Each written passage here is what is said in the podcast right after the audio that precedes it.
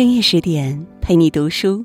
各位好，在这样一个夜色渐浓的初春的夜晚，我又与你相遇在十点读书里了。我是林静，今天呢，和大家分享的文章：认真做事的人总是会被看见的。下面呢，我们就一同来分享。除夕夜，一个熟悉的身影再次出现在观众们的面前。他已经连续五年参演小品。算是春晚舞台的常客了。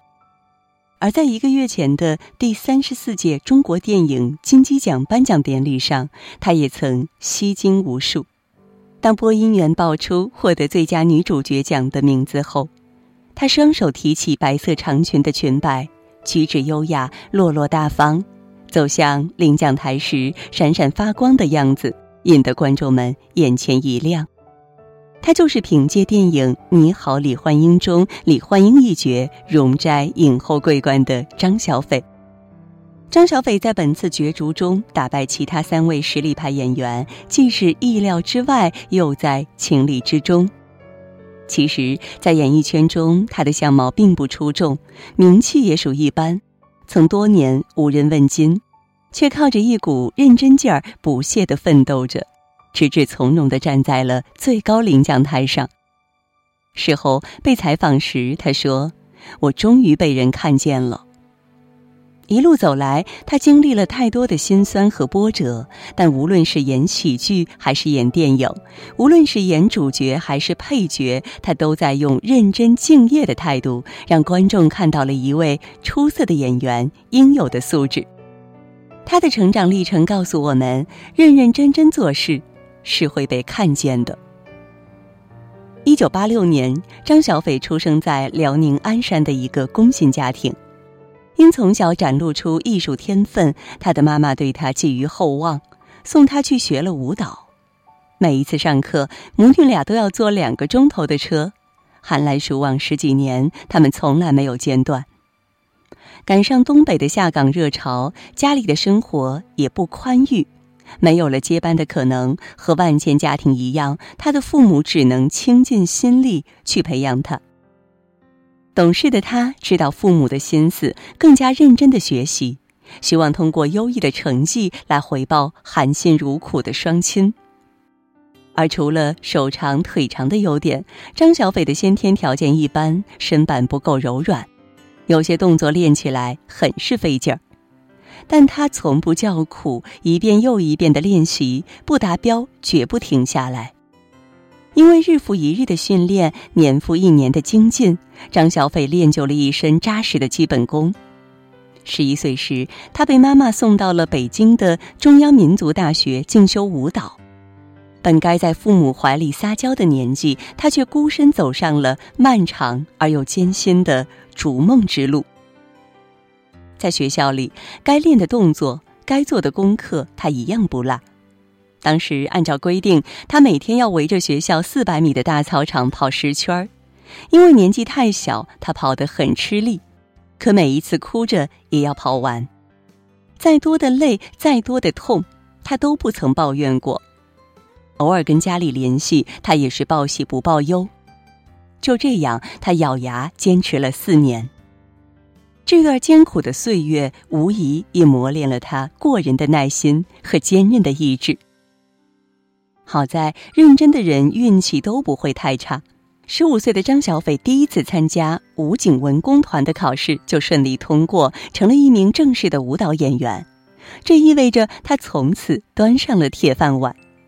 他的妈妈欣慰不已，长久的守望终于有了美好的结局。回望坎坷无光的求学生涯，那股入骨髓的寒风，编入肌肤的冷雨，那漂泊异乡的孤寂，寒灯独夜的无助，也都变成了遥远的回忆。可历史却是惊人的相似，如示威的东北经济一样，文工团也没逃过日渐衰落的悲运。为了自己日后的发展，他不得不另谋出路。没有了家人的陪伴。没有了单位的依傍，他要独自去对抗人生的风风雨雨。有人说，生活从来不会亏待一个认真付出的人，所以他也是幸运的。那些吃过的苦、受过的罪、流过的泪，也都变成了光，照亮了他前行的路。凭借过硬的舞蹈功底，他考进了北京电影学院，与当时已稳坐内地新四小花旦的杨幂住在同一个宿舍。读书时，他特别勤奋，专业课成绩稳居前列，是众所周知的学霸。但在片约不断、连连爆红的杨幂面前，无戏可拍的他俨然一个小透明。大二时，他接到了一部抗日电影《烽火岁月》。毕业前又参演了农村题材的其他电影，如出一辙的他的表演都很接地气。而在古装剧、仙侠剧大行其道的年代，一身素朴气质的他并不出彩，以至于他在毕业后的好几年里都无钱可挣，甚至连饭都吃不饱。为了寻找更多的机会，他五点起床，赶地铁，跑剧组，还要应对各种各样的挑剔和嘲讽。他曾遇到一个制片人，对方丝毫不留情面地说：“你有没有觉得你的脸长得有点问题？”面对此类种种恶意的刁难和侮辱，他不发一言，因为他知道，只有足够优秀，才能堵住悠悠众口。不久，他屈从于现实，考入了中国广播艺术团，做了一名主持人。在那里，他结识了冯巩和贾玲儿，而贾玲儿已经小有名气。作为过来人的他，特别理解张小斐的遭遇，经常给予援助，两个人成了无话不谈的好朋友。渐渐的，他被贾玲推向了喜剧舞台，在很长一段时间里，他一边担任主持，一边客串小品。即便助演苦累不堪，即便报酬低微至极，一听到需要帮忙，张小斐从来不会犹豫半分，而且每一次他都极其认真的出演，宛若自己就是正儿八经的在编人员。故事理解的不透，就反复的学；角色定位不准，就反复的练。为了让自己的表演更到位，他在拍戏的时候睡眠只有三四个小时。也正是因为这样死磕的精神，他的演技明显攀升，从给冯巩、贾玲当可有可无的助演，一跃成为剧组轻重的主演。二零一五年，他和冯巩一起登上春晚，给观众们留下了满满的笑点。从那之后，他逐渐为大众所熟识，也正式开始了自己的喜剧之路。正如稻盛和夫的《论语》一书中写道：“浑浑噩噩的人和认真生活的人，他们的剧本内容千差万别。人生不易，不同的态度决定了不同的结果。张小斐每一步都走得慢，却走得稳。他对认真的坚守，为自己争得了机会。第二年，贾玲成立大腕娱乐，第一个签下的艺人就是张小斐。”每一份辛苦都不会被辜负，每一份坚持都会有收获。对待喜剧，张小斐投入了所有的热情，也很快在圈内有了一席之地。业内人士评价他，长得过得去的都没他演得好，演得好的人都没他长得漂亮。蛰伏数十年，一切荣光如期而至，他终于被看见。在演技得到认可后，张小斐又参与了多部小品，但是名气却没有太大起色。他和其他人一起在台上制造快乐，内心却有一份苦涩，因为那潜藏已久的电影梦还完全没有实现的可能。即便如此，他仍是一如既往的把梦想放在心里，把苦练放在人后。而贾玲儿正好想拍一部电影，以纪念自己的妈妈。再三斟酌后，他决定启用并不出名的张小斐。显然，对张小斐来说，这是一份鼓励，也是一份肯定。在拍摄《你好，李焕英》时，他的表现更是让人敬佩不已。剧中有个落水的桥段，他的大腿被水中的异物划了又长又深的口子，组里人建议他缓一缓再拍，他却笑着说：“没事儿。”在监视器里，他的面部表情一如之前，没有受到丝毫的影响。可等戏拍完，有人处理伤口时，鲜血止不住的流出来，他一时间疼得掩面落泪。一旁的贾玲看了，心疼的劝慰他先好好休息，他却不干，待伤口的疼劲儿过了，又立马回到拍摄中去。后来影片爆红，不得不说张小斐深情的演绎为影片增色不少，她自己也因此赢得“国民母亲”的称誉。十几年演艺路，太多的苦累、冷眼和委屈，她一一领受。而她在每一部戏剧里的拼搏汇聚后，才变成了一个演员的精彩。至此，行走演艺圈，她有了最好的铠甲，也有了最硬的底气。秦海璐参加《奇葩说》时说过一句话：“人活的不是表象，而是内在的光彩。”很多时候，一个人有了优秀的内在，就有了卓越的力量。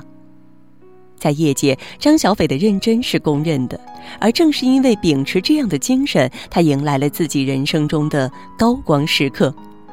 他曾说：“我没有一眼就被记住的天赋，就拿出慢慢磨细的努力。”她是这么说的，也是这么做的。从默默无闻的小品演员到满屏称颂的影后，从一个寂寂无名的舞蹈演员到五十四亿票房女主，她无畏地踩过了满地的泥泞，穿越了无数的荆棘，最后实现了人生的飞跃。没有可人的容颜，没有优渥的背景，已至而立之年的她，从来没有放弃过心中的梦想，一直笃定的奉行“认真”二字。电影《大赢家》里有句台词：“凡事就怕认真，因为一个人一旦认真，就赢了。”而事实上，真正的大赢家就是那些把认真坚守到底的人。从前有多认真，现在就有多成功。张小斐也从一个毫不起眼的小角色蜕变成了闻名遐迩的大赢家。知乎上有条高赞回复说：“这个世界上很多事情都有门槛儿，而认真没有。每个人都有不同的优势，都有其独特和迷人的地方。只是不是每个人一生下来就自带高光。很多人和平凡的你我一样，都是靠着坚持的努力和朴实的认真，走到一个我们所认为了不起的位置。世上没有相同的人，却有相似的事。”芸芸众生，任其是谁，认真到底，终有回响。无论是求学、做喜剧演员，还是影视演员，张小斐无一例外的认真如初。凭着对演绎的一腔热爱和一份执着，他用勤勉和奋进做注脚，冲破了自己人生道路中的重重阴霾与黑暗，迎来一片明亮与璀璨。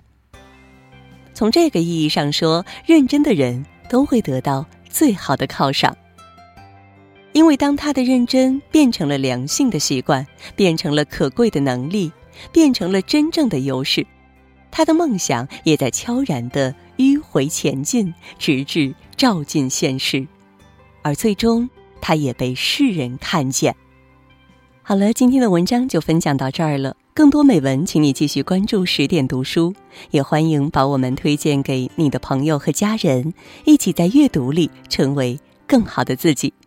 也祝各位每晚好梦，晚安。